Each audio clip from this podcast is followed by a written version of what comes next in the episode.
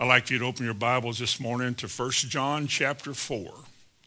1 John chapter 4, and we're going to look at verse 4. The last few weeks, I've been talking about the enemy within, about dealing with things in our lives that control us, that prevent God from having his way in our life. Character flaws, mental things, physical things, just things that make us less than what we should be. And God will identify that so we can deal with it because these things are called strongholds. They hold you. You don't seem to be able to overcome it. That's just the way you are. But you have to deal with it. If you don't deal with strongholds, then you're looking at curses. And, and some of those are very hard to break. But for right now, 1 John chapter 4, another message, but not in the same series. Instead of calling it the enemy within, this message is called the greater one within. And this is the message in verse 4 that we want. You are of God, little children, and have overcome them because greater is he that is in you than he that is in the world. And I want to talk about that because I'd like to preach two sermons today, but I'm so slow preaching, I don't know if I can. I'd like to think I could preach two different sermons in the same Sunday. The first Sunday will deal with who the greater one is. Who is he? Who is he? Why is he? I mean, why is he in me? Who is the greater one? Is that an idea, some kind of a thought you should have, or is it a reality? Who is the greater one that is within you? Now, greater than who or greater than what? Because the Bible clearly says that the reason if you overcome all these strongholds and problems and difficulties in your life, if you're overcoming them and you're growing, it is because. What is the because referred to? It is because Greater is he that is in you who is prompting, leading, teaching, inspiring, and building you than he that is in the world. So greater than who? Well, what's in the world? The first three verses, like the verse one here, First John chapter 4, it ends with the word the world, because many false prophets are gone out into the world. The world is the devil's playground. It's where he does his work. It's where all of his glamour and his bright lights and his false promises are. All those things in the world that appeal to a, a mass of humanity that is perishing is designed to rule you and control you and defeat you. It's the world. God goes so far to say that if you love the world, you don't love God. So we have to ask ourselves, do I love the world more than I love God? Would I put the world and its systems and its ways and its pleasures before God? Would I do that? Would I seek after the world more than I would seek after God? Do I care more about having the world than I do about having God? Am I more concerned about being accepted by the world than I am accepted by God? Is my time and determination about the world or is it about God? See, I can answer all of those questions. I may not want to before you, you might say. But you can answer every one of those questions. All you have to do is look at your choices, look at your life. That's our enemy. It really is. I mean, the things that we can't let go of are the things that keep us from God. The boyfriend, the girlfriend the live in somebody that you just can't let go of, that's who controls you. That's why you can't please or trust in the Lord. Because of something this world has attracted you to that has put its grips on you, and now you can't let go of it. You want God, you have a feeling and an emotion about God and godly things and Jesus, but you just can't let go of it or making money, you just can't give up an opportunity to make more money when there's a chance to go to church. I mean, at church, you can do that anytime. And we start thinking like that because that's the influence and the effect the world has on us. Uh, it's a great tug and a great pull. But the Bible says, and especially as he goes on to say in verse 2 and 3 about false prophets and spirits and religious spirits especially that twist and distort the word. He said, but greater the one who is in you is greater than the sum total of all the world. Because you see, whatever the world is, whatever it has, whatever promise or threats it makes to you, God is bigger than the world. There is nothing in the world. There is nothing manufactured by the world or the devil, who's the prince of the power of the air, called the little God of, of this world. There is nothing that he can do. There is nothing he can bring forth to prevent God from doing what God's going to do.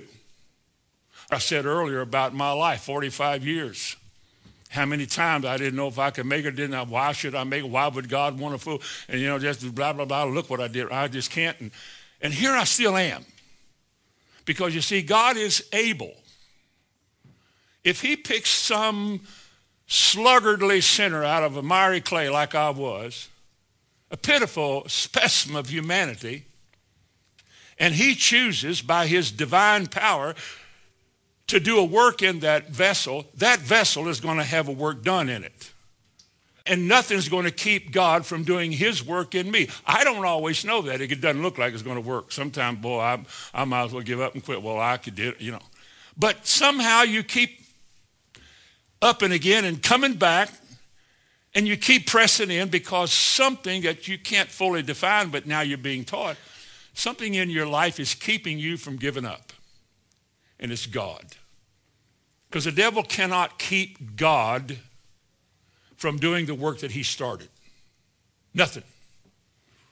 There is nothing that God has declared and decreed to do that the devil can keep from being done including getting you, if you're his, getting you into heaven. We may stumble and fall and back away a bit and wonder and we're just because by nature spiritually we're all weaklings we're not strong we need strength and that's why he gives us his but by nature we're all weaklings we give up easy some of the most heady people are some of the weakest people in the world can't stand much of any opposition or adversity. And we're like that, and yet somehow or another, let's call it God, we've stayed put because God is able. The greater one within us is greater than any opposition that the world can throw at you. Nothing can keep God from doing what God said he's going to do.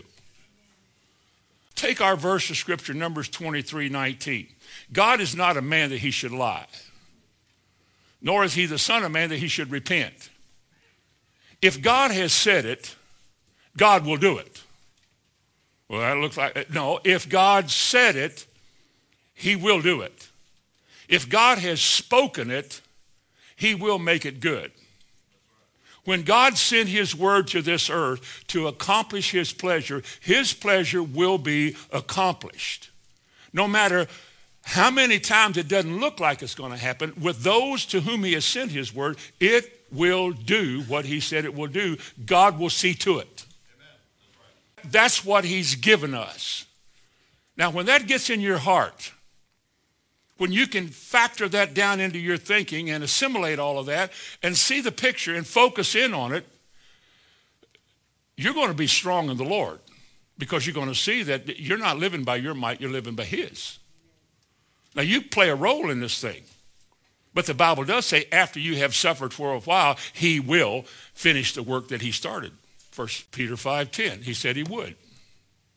When you talk about God being greater, we're talking about the creator of heaven and earth, the one who has no opposition, the one with whom nobody can stay his hand, the one who, when he starts something, he finishes something and doesn't ask permission if he can. He's in you. The very fact that just three pages back to your left, 2 Peter chapter 1, according as his divine power hath given unto us all things that pertain to life and godliness through the knowledge of him that has called us to glory and virtue Notice, whereby are given to us exceeding great and precious promises, that by these you might be partakers of the divine nature, having escaped the corruption that is in the world by lust. You know why you escape? Because you've got something inside of you that causes you to escape. God didn't save you and hope that you have enough, whatever it takes to make it to the kingdom. You can't make it in the kingdom without God. When he lifted you out of the miry clay, he has to do all the work in you that enables you to do what you got to do. You can't do it yourself. That's why he's called the greater one. He is able. Genesis 18 said this Nothing is too difficult for God, including you including your current situation in your home, your body, your mind, your children, your family, your money. Nothing is too difficult for God. We don't know how it's going to work. God already knows. In Jeremiah 32, he said, There is nothing too hard for God. And by the way, in Genesis 18, when he was talking about nothing is too difficult, you know, he had announced that Sarah, who was going to be 90 when it happened, she was going to have a baby, a 90-year-old woman going to have a baby. Oh, that just doesn't make sense. Doesn't have to make sense. God doesn't base what he does on what makes sense to us. God doesn't condescend to have to act in the level of our laws on this earth. I mean, our laws say that you can't stand on water. You can fill your tub up this evening when you go home and see if you can stand on the bathtub in, in the water because there are laws that determine how that cannot be. And yet, God doesn't live by man's laws. When you start raising the dead and multiplying fishes, and you take four or five little pieces of fish and, and end up with 12 basketfuls left over, having fed five to 10,000 people with a few fishes and got this much left over, you can't explain that. But see, God is greater than what you can explain. God isn't limited to what 1 plus 1 equals or 2 plus 2 equals. God is not hindered or bound by our realm. He is greater than whatever we're in, whatever system of men, whatever designs in our minds and hearts and lives. He's bigger than all of that. I mean, he's greater than all of that, but if we don't know that, all that means is it's just a Bible story and some theological truth. But it's not a living reality, and it's got to be. I mean, it's got to be. My faith is based on God's sovereignty. Sovereignty means absolute rule. Sovereignty means that God is in supreme and unrestricted authority. There is nothing beside, nothing beyond God. He is in absolute, total control because he's sovereign. That's the basis for faith. You're not praying to somebody who might or could. You're praying to somebody who said he would. He said he would. And he's already said that what you're praying, nothing is too difficult for you because he is able to do exceeding abundantly above all that you ask or think. Because he's God, he's greater. Turn to Colossians chapter 1. Colossians chapter 1, verse 16. For by him were all things created that are in the heavens and that are in the earth visible and invisible, whether they be thrones or dominions or principalities or powers, all things were created by him and for him. And he is before all things, and by him all things consist. Well, then he's greater than all things. He has what we call the preeminence. Verse 18, and he is ahead head of the body, the church, who is the beginning, the firstborn from the dead, that in all things he might have the preeminence. For it pleased the Father that in him should all fullness dwell. Now go to Ephesians chapter 1, look at verse 19. And what is the exceeding greatness of his power shown in the universe, not available to ordinary man? Y'all not there yet because nobody opposed that. And what is the exceeding greatness of his power to us? To us who believe according to the working of his mighty power, which he wrought in Christ when he raised him from the dead and set him at his own right hand in the heavenly places, far above all principality and power and might and dominion and every name that is named not only in this world but also that which is to come and hath put all things under his feet and gave him to be head over all things to the church. That means us. He has a preeminence. He has all power. He has all might. God has displayed his power when he raised him from the dead. Death couldn't hold him. The best shot the devil has in life is death. That's his whole goal is to kill, steal, and destroy. That's all he can do. But death couldn't hold Jesus. God raised him from the dead, forever signifying that death no longer has its right to the human race. That power has been dismissed from those who will trust the Lord anyway. And this power is given to the church. And it's inside of you. It's called the divine nature.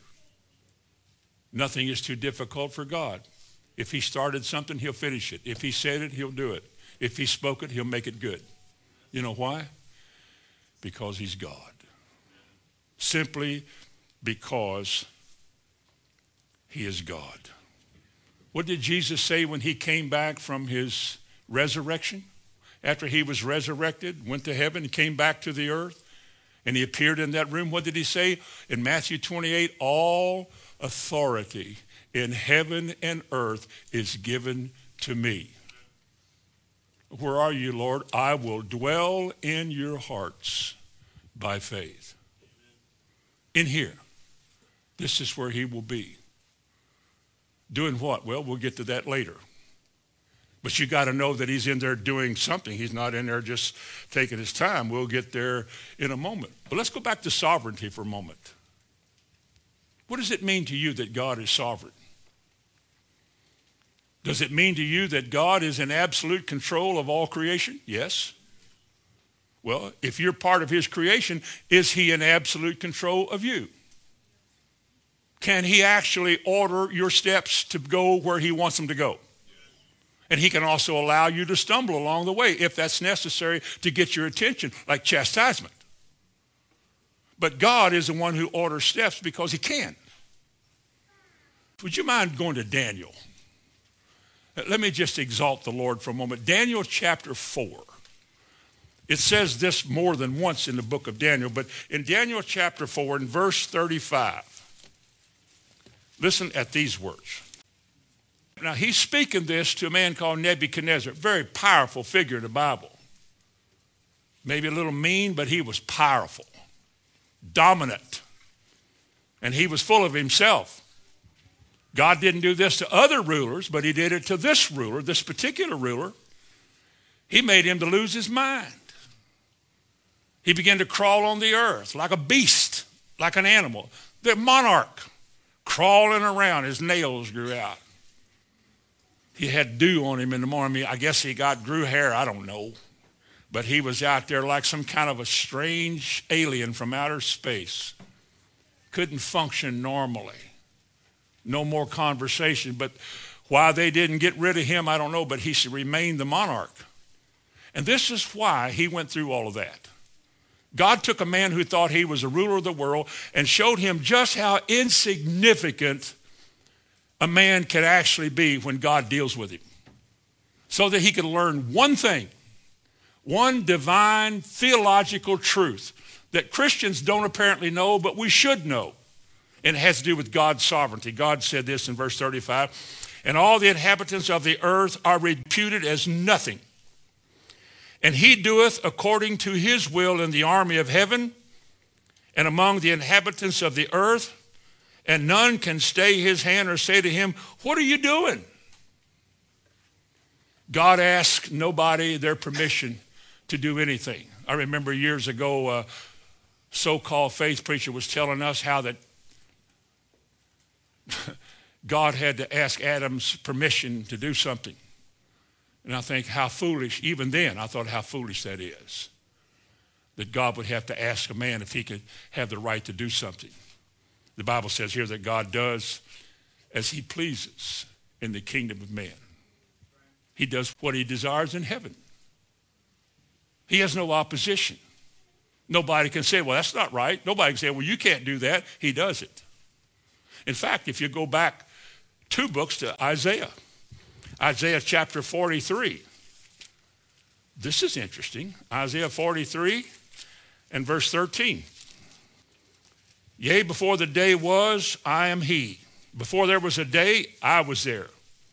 And there is none that can de- deliver out of my hand. I will work, and who will stop it? Very simple verse hidden away in Isaiah. I do, he says to his people, the subjects on this earth, made in his likeness, made in his image, he said, I do what I said I would do, whether you like it or not. The story of the potter and the clay. God doesn't have to ask us if he can do this or do that with us. Some might think, well, it's not fair for God to, like in the potter and the clay, make some, some people, some vessels are made this way and some are just made nothings. We say in our little kingdom of man down here, well, that's not fair. Well, that's not right. Well, that's, that shouldn't be. And God says, Who are you to tell me what I should do with what I've created? Where were you when I created anything?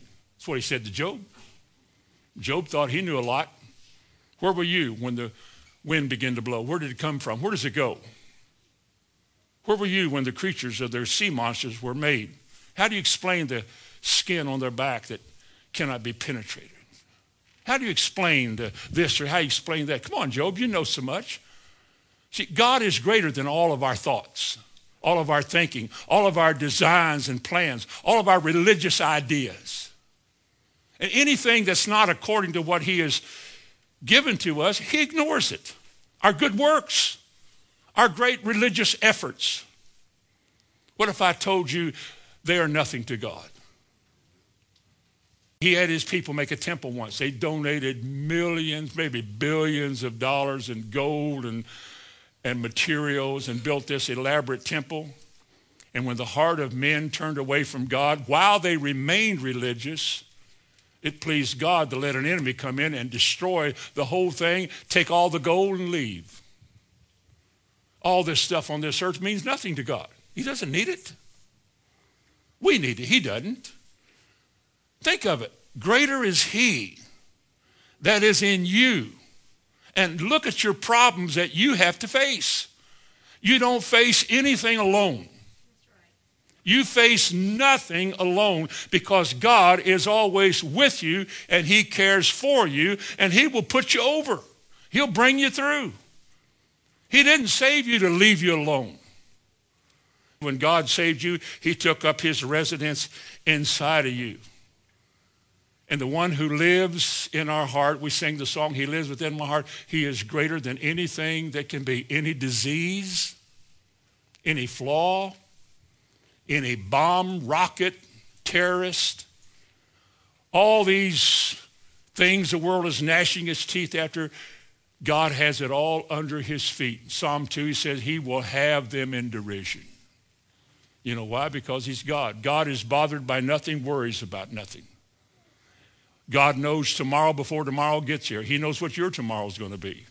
He's already in our tomorrows like the writer of Romans finally had to say. Paul finally had to come to this conclusion Whom should I be afraid of? What should I be afraid of? If God be for me, who? Who? I mean, what or who can be against me? Think of that.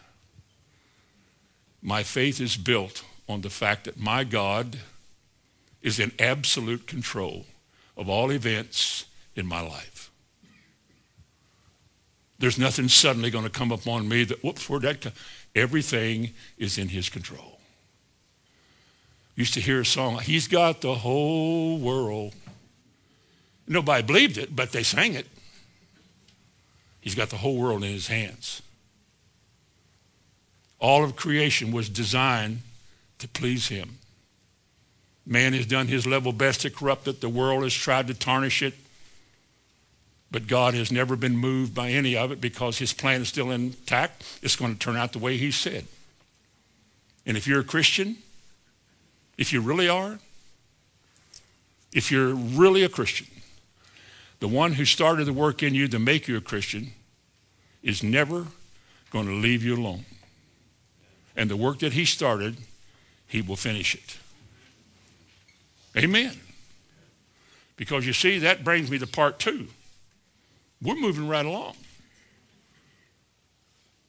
Turn to Philippians chapter 2. Philippians chapter 2 and verse 13. Why is the greater one in you? We know who he is. Well, why is he in you? Why wouldn't God be out there in heaven with his arms folded, wondering what you're going to do next? Isn't that the common theology that most people have?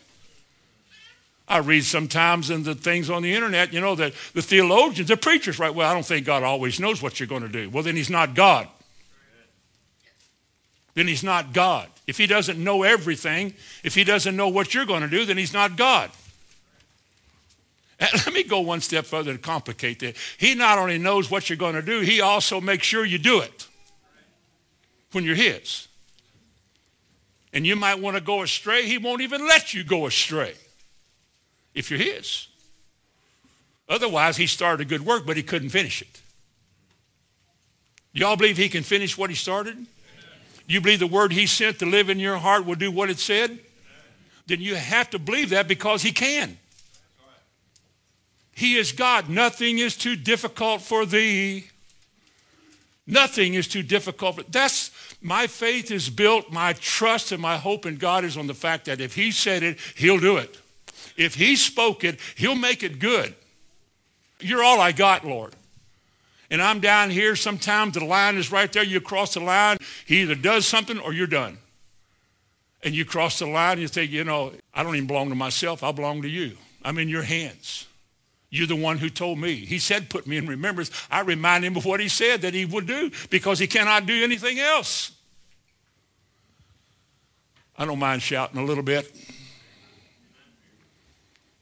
because God has made me his subject and he has made himself the master over my life.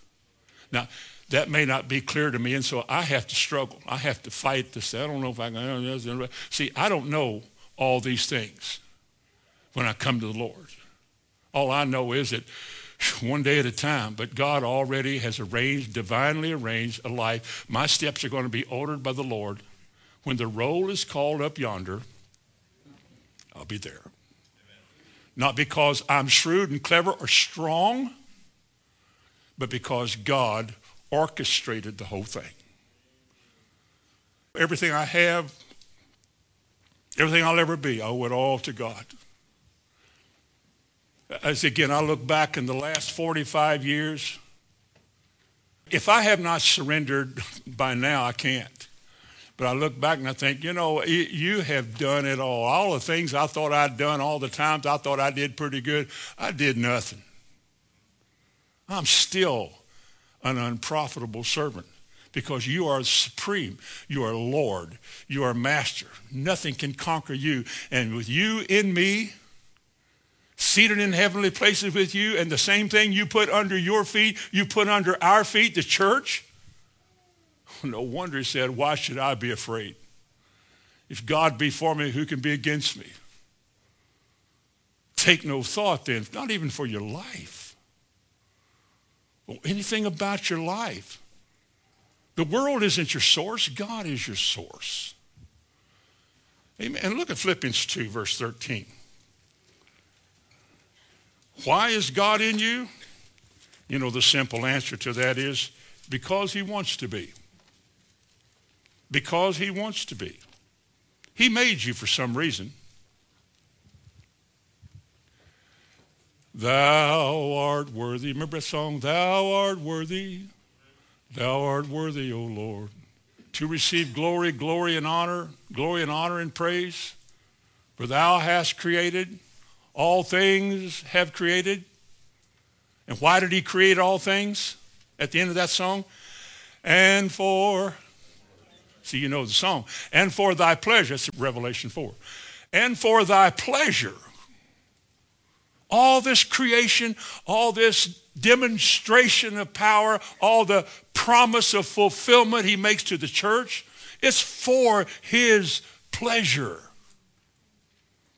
He saved you for his pleasure. Did you know that? Me? Oh, when I see me as I really am, I think, why would anybody save me? I don't know. I guess because he loved me and wanted to show the world his might and his power to transform wicked, worthless people. But in Philippians chapter 2, this is why God is greater in you. God is at work in you in verse 13, both to will and to do of his good pleasure. What if I told you this morning, God saved you in whatever state or condition you were in, with whatever flaws and problems and background you had, because he wants to do a work in you that will please him. The transformation of lost people into kingdom people is pleasing to God. It's a work that he loves, that he brought you to him. When you were born again, you got a new spirit, didn't you? It's okay to say yes. And you got a new nature, something brand new from heaven called the divine nature was put inside of you. All things become new. You don't know how to deal with it yet, and you're not fully able to understand all the directions you get right away, but it's there.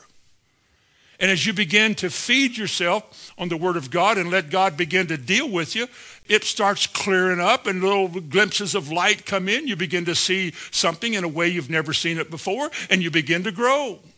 This is the work of God. You think, boy, I just want to study all the time. I just want to go. I just want to go to church. I just want to witness. That's God. That's what God does. You, you're saying it because you sense it and you feel it. But that's what God does. And he gave you the feeling and the sensation and the desire uh, or the quickening because that's what God does. If God doesn't quicken you, you'll never be any different than you are when you got saved. If God doesn't do work in us, we'll never, ever change.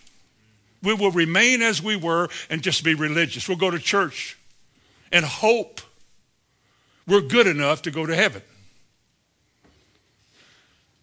And yet, as God begins to deal with you, at least for me, it may not be for you, but for me, you realize more and more you'll never be good enough to go to heaven.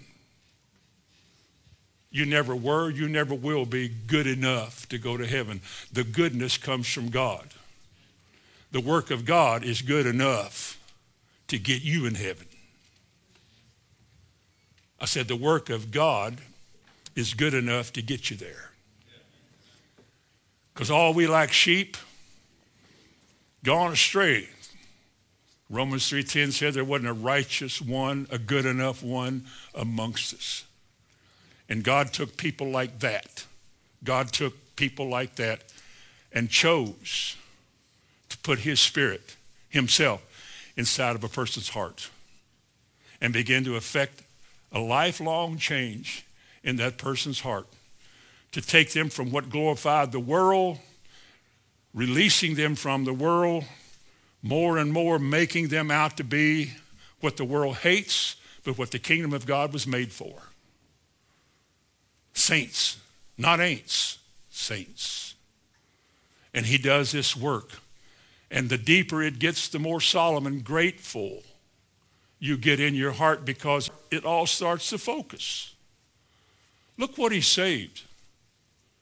And look what he's done. Look at us here today, even with maybe feeble attempts or maybe great attempts. Look how far you've come from when you started. Have you come from something? Have you grown? Well, look at how far you haven't come. Now I got you responding. Look at what he's done. Look how good it's been. I can't let up and say, oh boy, he's with me. I don't have to do it. No, it's not. I want to seek the kingdom. The will of God, the work that he does in me wants me, it makes me to want more because he said he is at work in me both to will and to do.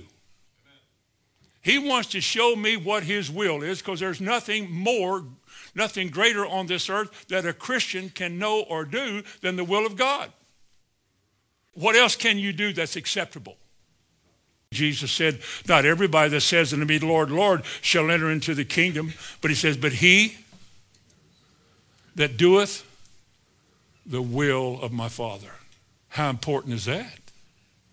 Only God can reveal it. And when he does, you can do it. Amen? They said, Your mother and your brothers are waiting for you outside. Jesus said in Mark 3 or 9, He said, Who's my mother and who's my brother? But he that does the will of God. This is who I'm related to. I'm not related to people who attend churches. I'm related to those who are mine. I know them. They know me. If they don't know me, then I will say to them, I never knew you. With all your religious busyness, I never knew you.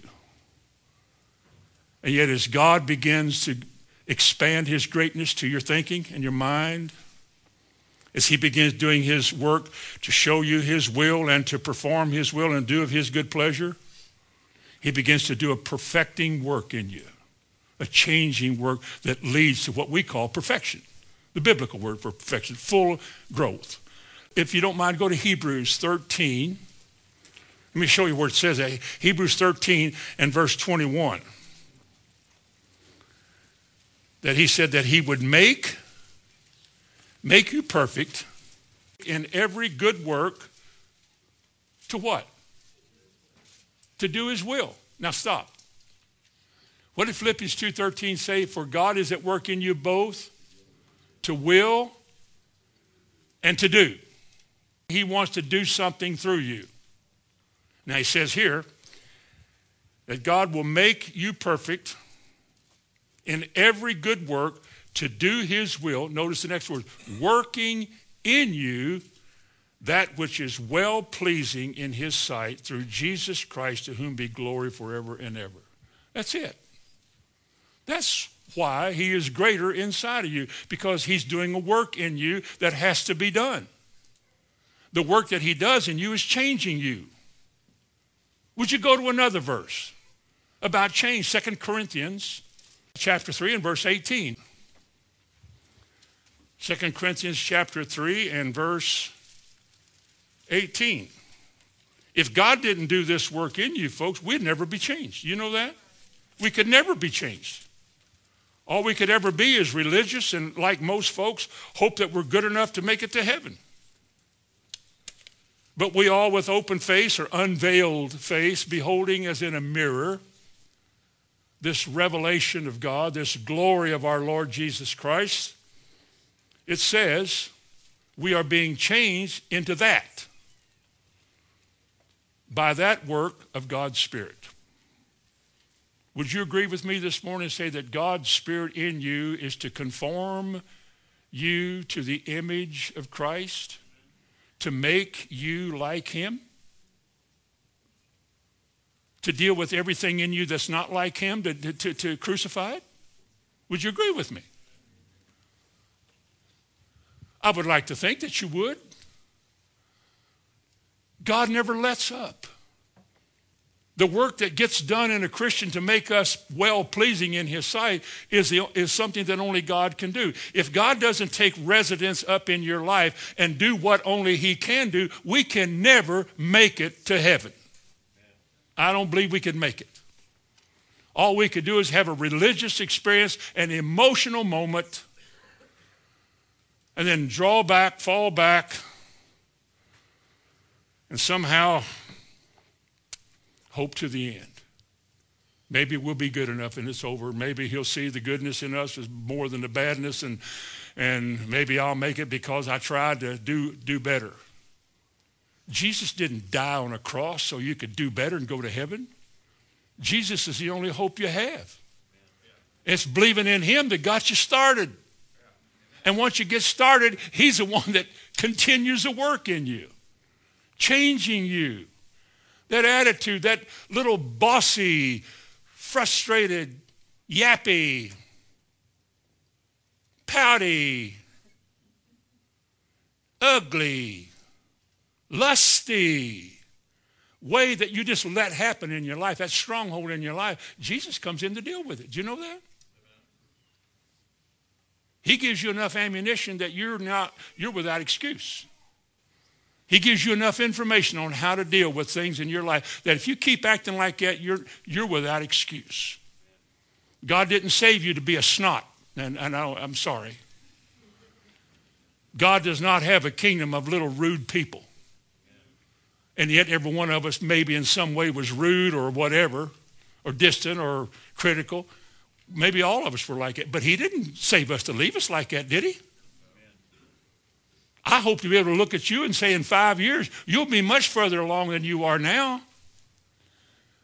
Because in five years, I get to have a 50 year salvation party. Is that right? Good.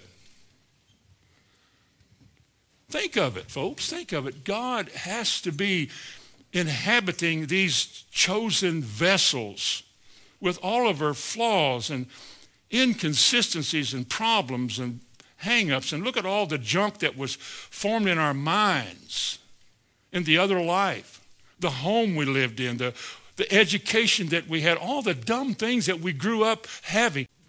God takes residence in our life and begins the process of identifying that. Look at you. Look how you act. Look how you act.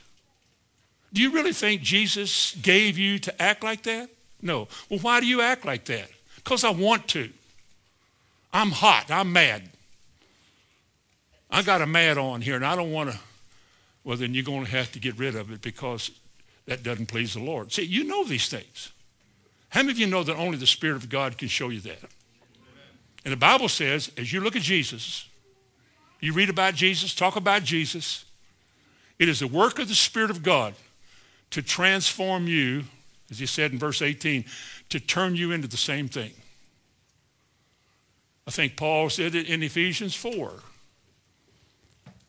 to the measure of the stature of the fullness of Christ, that we no longer be like children tossed to and fro by all these weird doctrines and movements, but may grow up in all things into Christ, to follow him and to sing the song, to be like Jesus, to be like Jesus. That's all I want. Because again, the more you grow, and this comes into focus, you begin to grow.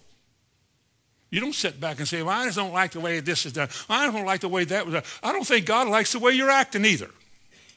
So who's worse? The lazy church or your belligerent attitude? Which is worse? Man, I said,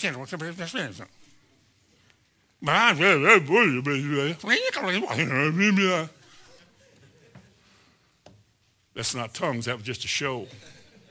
I'm just saying that people act like that having listened to the word for 20 years. They've learned nothing.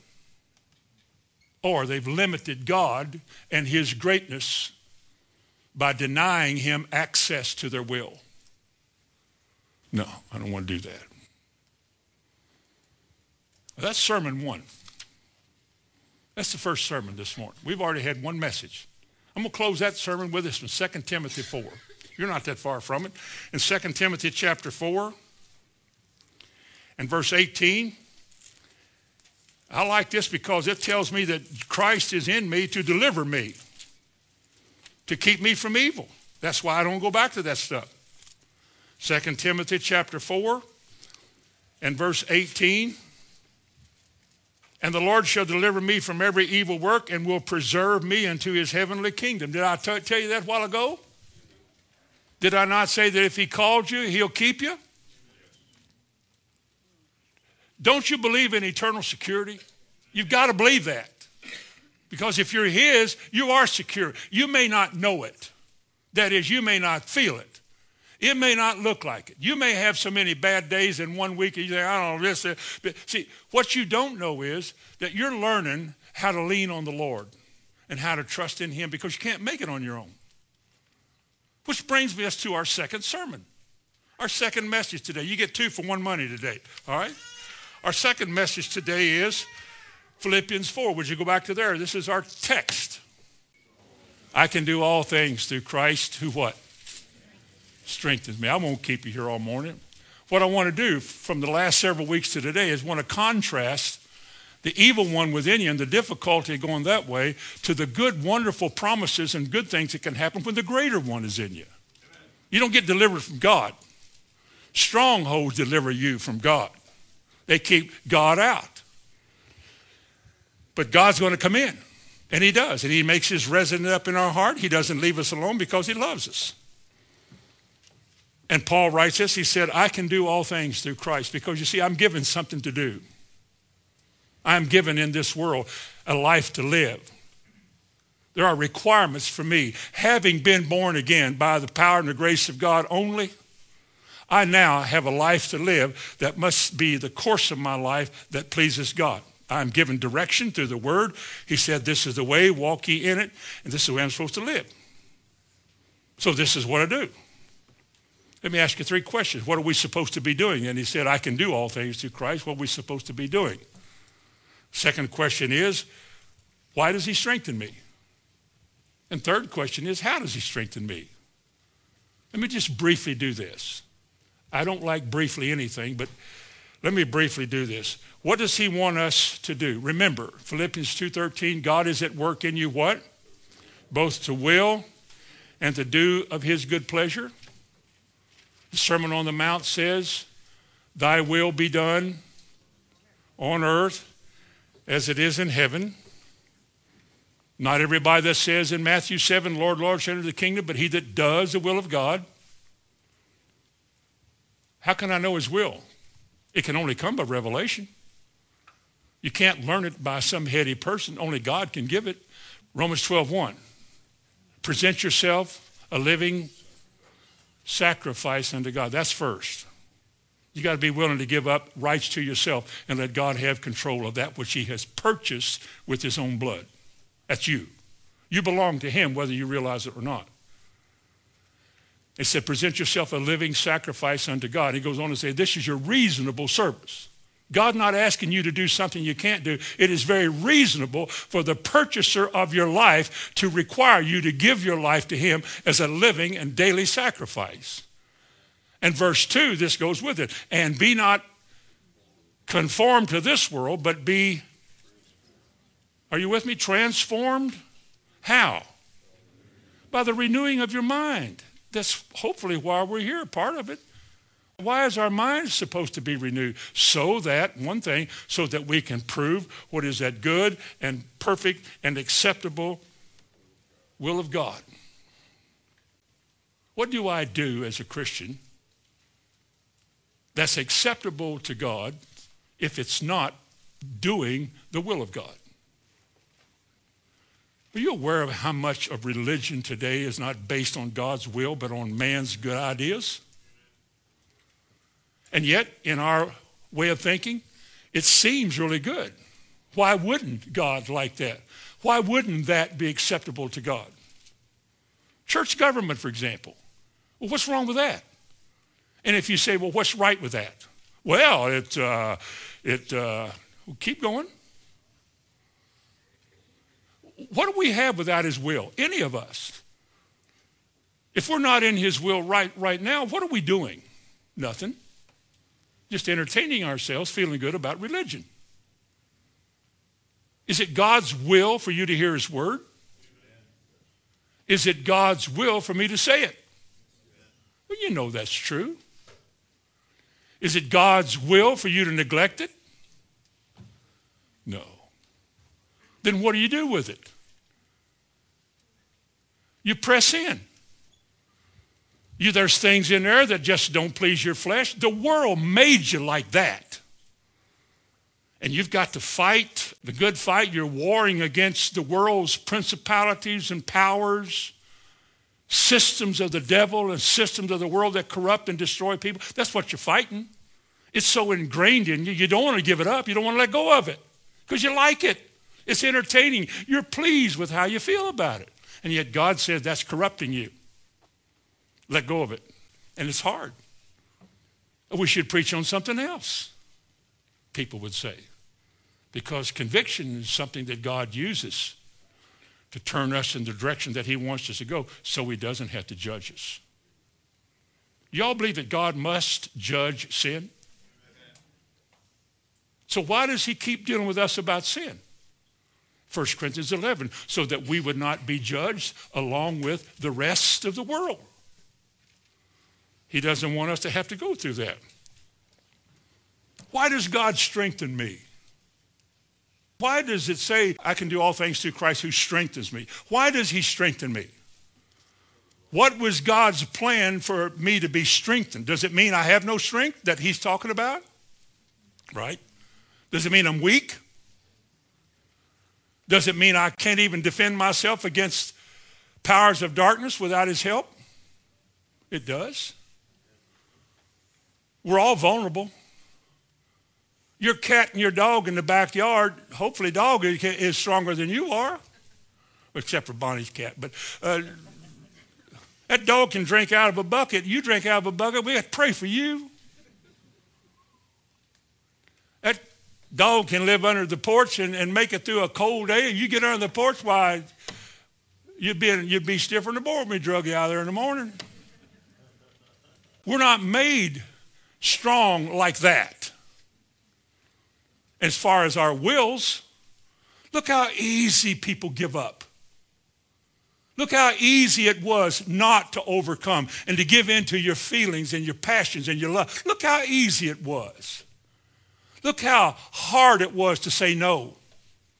When God showed you something to do and you do, you're so weak. We're so flimsy. Our mental game is terrible because in our minds, we convince ourselves of what we can't do. And when we don't do it, we justify. We say, well, who's perfect? Now it's all right. Turn to 2nd Corinthians 12. Second Corinthians 12. See if you can handle this. I'm sure you can. Paul was writing or talking to the Lord here about the thorn in his flesh, which was the aggravation and the hardship caused by all these people who followed him around to try to discredit everything he said. That's, what, that's how God described thorn in the flesh in the Old Testament, the two or three times this is talked about. So it said here, verse 8, I besought the Lord three times that it might depart from me. And he said to me, My grace is sufficient for you, for my strength is made perfect in weakness. Let me tell you why Paul's thorn was not sickness. Paul went on a lot of missionary journeys. One time he said, he said, the reason so many of you are weak and sickly, and then he told them why, is because you're not discerning the body of Christ. Now, if he was weak and sickly himself while he was saying that, nobody would believe what he said, would they? And God didn't say his strength is made perfect in sickness. God's glory was made perfect when he removed sickness. God said, verse 9, My grace is sufficient for you, for my strength is made perfect in your weakness. I put the word your there, so it goes on to say, Most gladly, therefore, will I rather glory in my infirmities, that is, my weaknesses and inabilities, that the power of Christ may rest upon me. Let me ask you a question. When does the power of God rest upon us? when we recognize that we can't do it without His help. And we cry out to God, God help me. Why are you crying to me? Because I don't know what to do. I don't have any strength. I can't handle this. This is over my head. This woman, this man, this child, this business, this society, this money thing, this forecast of the world. I, I, I don't know what to do. God says, I'll help you do it. In fact, I'll make you able to cope with that and stand on top of it. That's what I need. I need that. I need the stronger one to give me his strength here. Because look at what he said in the next verse. In verse 10, he said, Therefore I take pleasure in infirmities, in reproaches, in necessities, in persecutions, in distresses, for Christ's sake. For when I am weak, what did he say? When I am weak, then I am strong. God said, My strength is made perfect in weakness. Can you ever admit that you're weak? I've had brothers tell me, Oh, no, brother, I'm not, I'm not weak, not anymore. Well, not in Christ, you're not. No, Christ isn't weak. Being in him, you have his resources for yourself. He said, All power in heaven and earth is given to me, didn't he? Greater is he that's in you. So it's there. But sometimes you don't experience his strength and power in your life and in your families because you don't see your weakness. I need help. Blessed are the poor in spirit. Who are the poor in spirit? Those that need help. We don't have enough of it. I am so deficient when it comes to the greater things of the Spirit. Lord, I need that. I need thee. Oh, I need thee. How often do you need him? Every hour I need thee. Why? because without his help, I can cope with nothing. I'll fall apart like my parents, my grandparents, brothers, sisters, everybody who before me fell apart in the face of adversity. I will too. I'll fall apart just like they will unless God strengthens me and gives me something outside of myself so that I can deal with it. I want the power of God to rest upon me. Wouldn't it be nice? to have the power of the Lord to rest upon you, that to be resident in you, that you're literally never afraid. Oh, you have moments. You can hear a noise in the house. Bonnie and I heard a noise. She woke me up the other night. There's something in the kitchen. I'm thinking, oh, oh, I'm not too old for this, but uh, Oh, I got out of bed and oh, don't see anything.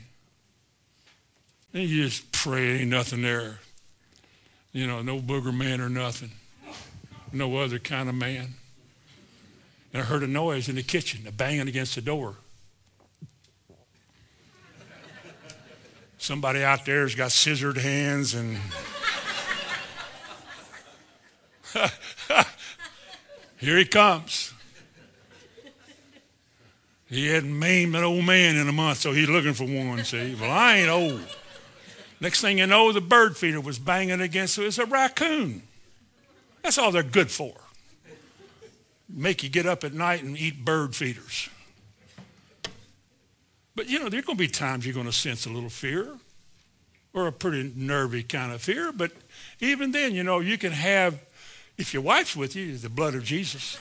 Because I thought I'm out of bed by myself. Well, she round my shoulder like this, you know. I mean, she'd make it hard on some big old strong man. I mean, that'd be tough.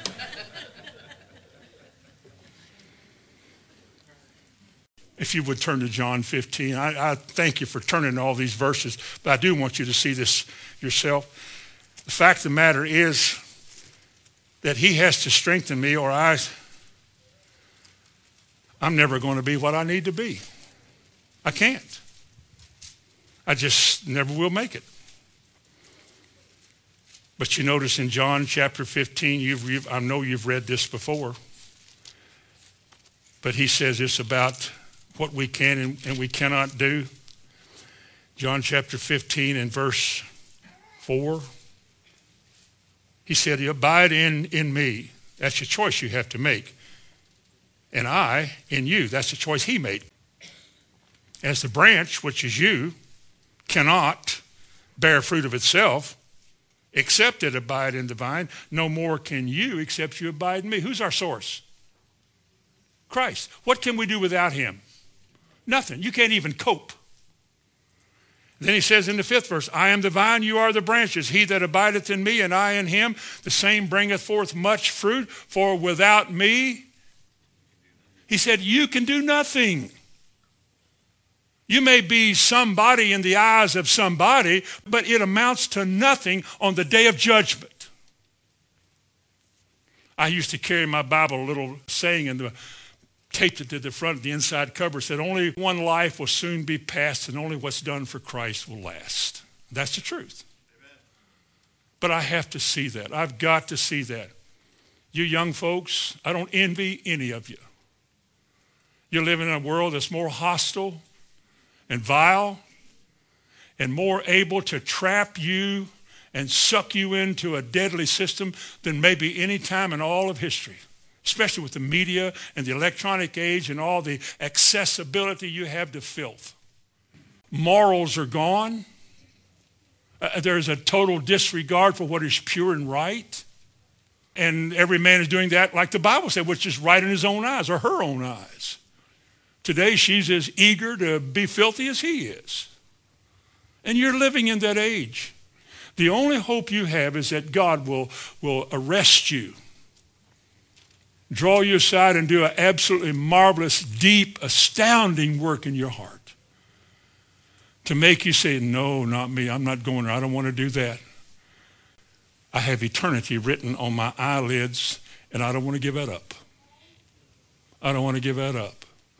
And I know all of that out there looks like fun, your, your physical, your, your mental, oh man, but it's death. It's death. A man who has no control over his own spirit is like a city whose walls are broken down. The enemy has no problem getting into your life to destroy it, robbing you, cheating you. Sad thing about it is 20 years from now, if we're still a world, You'll probably go to church, see if you can get things right together. You can't even listen anymore. God gave you up. He does that. But it doesn't have to be. But he said, without me, you can do nothing. Paul wrote about giving one time to the church at Corinth to give the Thessalonians. He said that God shall give you all grace that you always, having all sufficiency in all things, may abound to every good work. That's what God does. That's why he's in you. That's the power that God put in a Christian. That's the life that he's put inside of your body. This is what you wake up with every morning. The devil wants to smear that and cloud that over and make it in. Yeah, you got all. You got the rest of your life for that. Yeah, yeah, that's all. Yeah, you going everything he can. But if you're a Christian, your everyday begins with, Lord, in Jesus' name, I ask you to guide all of my affairs today especially give me wisdom. Give me wisdom, because that means give me that divine ability to make the right decisions with my life. After all, this is what makes the world come to you for help. If you're like them, you, got, you don't have anything they don't have. But the change that God is making in you so that others can tell that you've been with Christ that you're different. You're above all this stuff. They ask you a reason of the hope that you have. Why would you do that? All the change that God is making not only makes you more pleasant to Him, but now God can use you. You're useful. Things are happening. Now, in closing, how does He strengthen me? You don't have to open Bible this. Acts 1 8. How does He strengthen you? Two things his Spirit and His Word. The Word is able to edify you and build you up. In Acts 20 and verse 32, the Word is able to do that. And the Word is able to do that because in Acts chapter 1 8 it said, But you shall receive power. After that, the Holy Ghost is come upon you, and you shall be witnesses. Didn't he say that? When does power come? When the Spirit comes. What does the power do?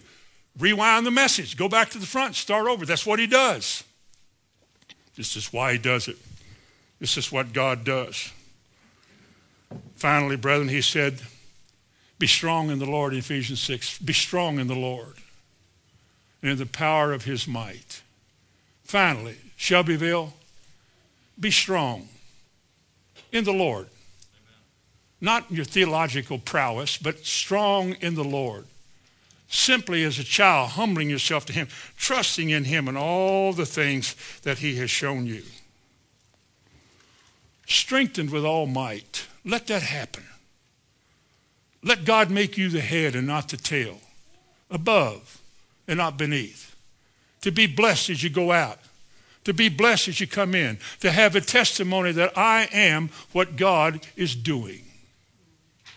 In fact, let me close if I can find the verse. John 17, verse 21. Jesus is praying in the garden here about you and me.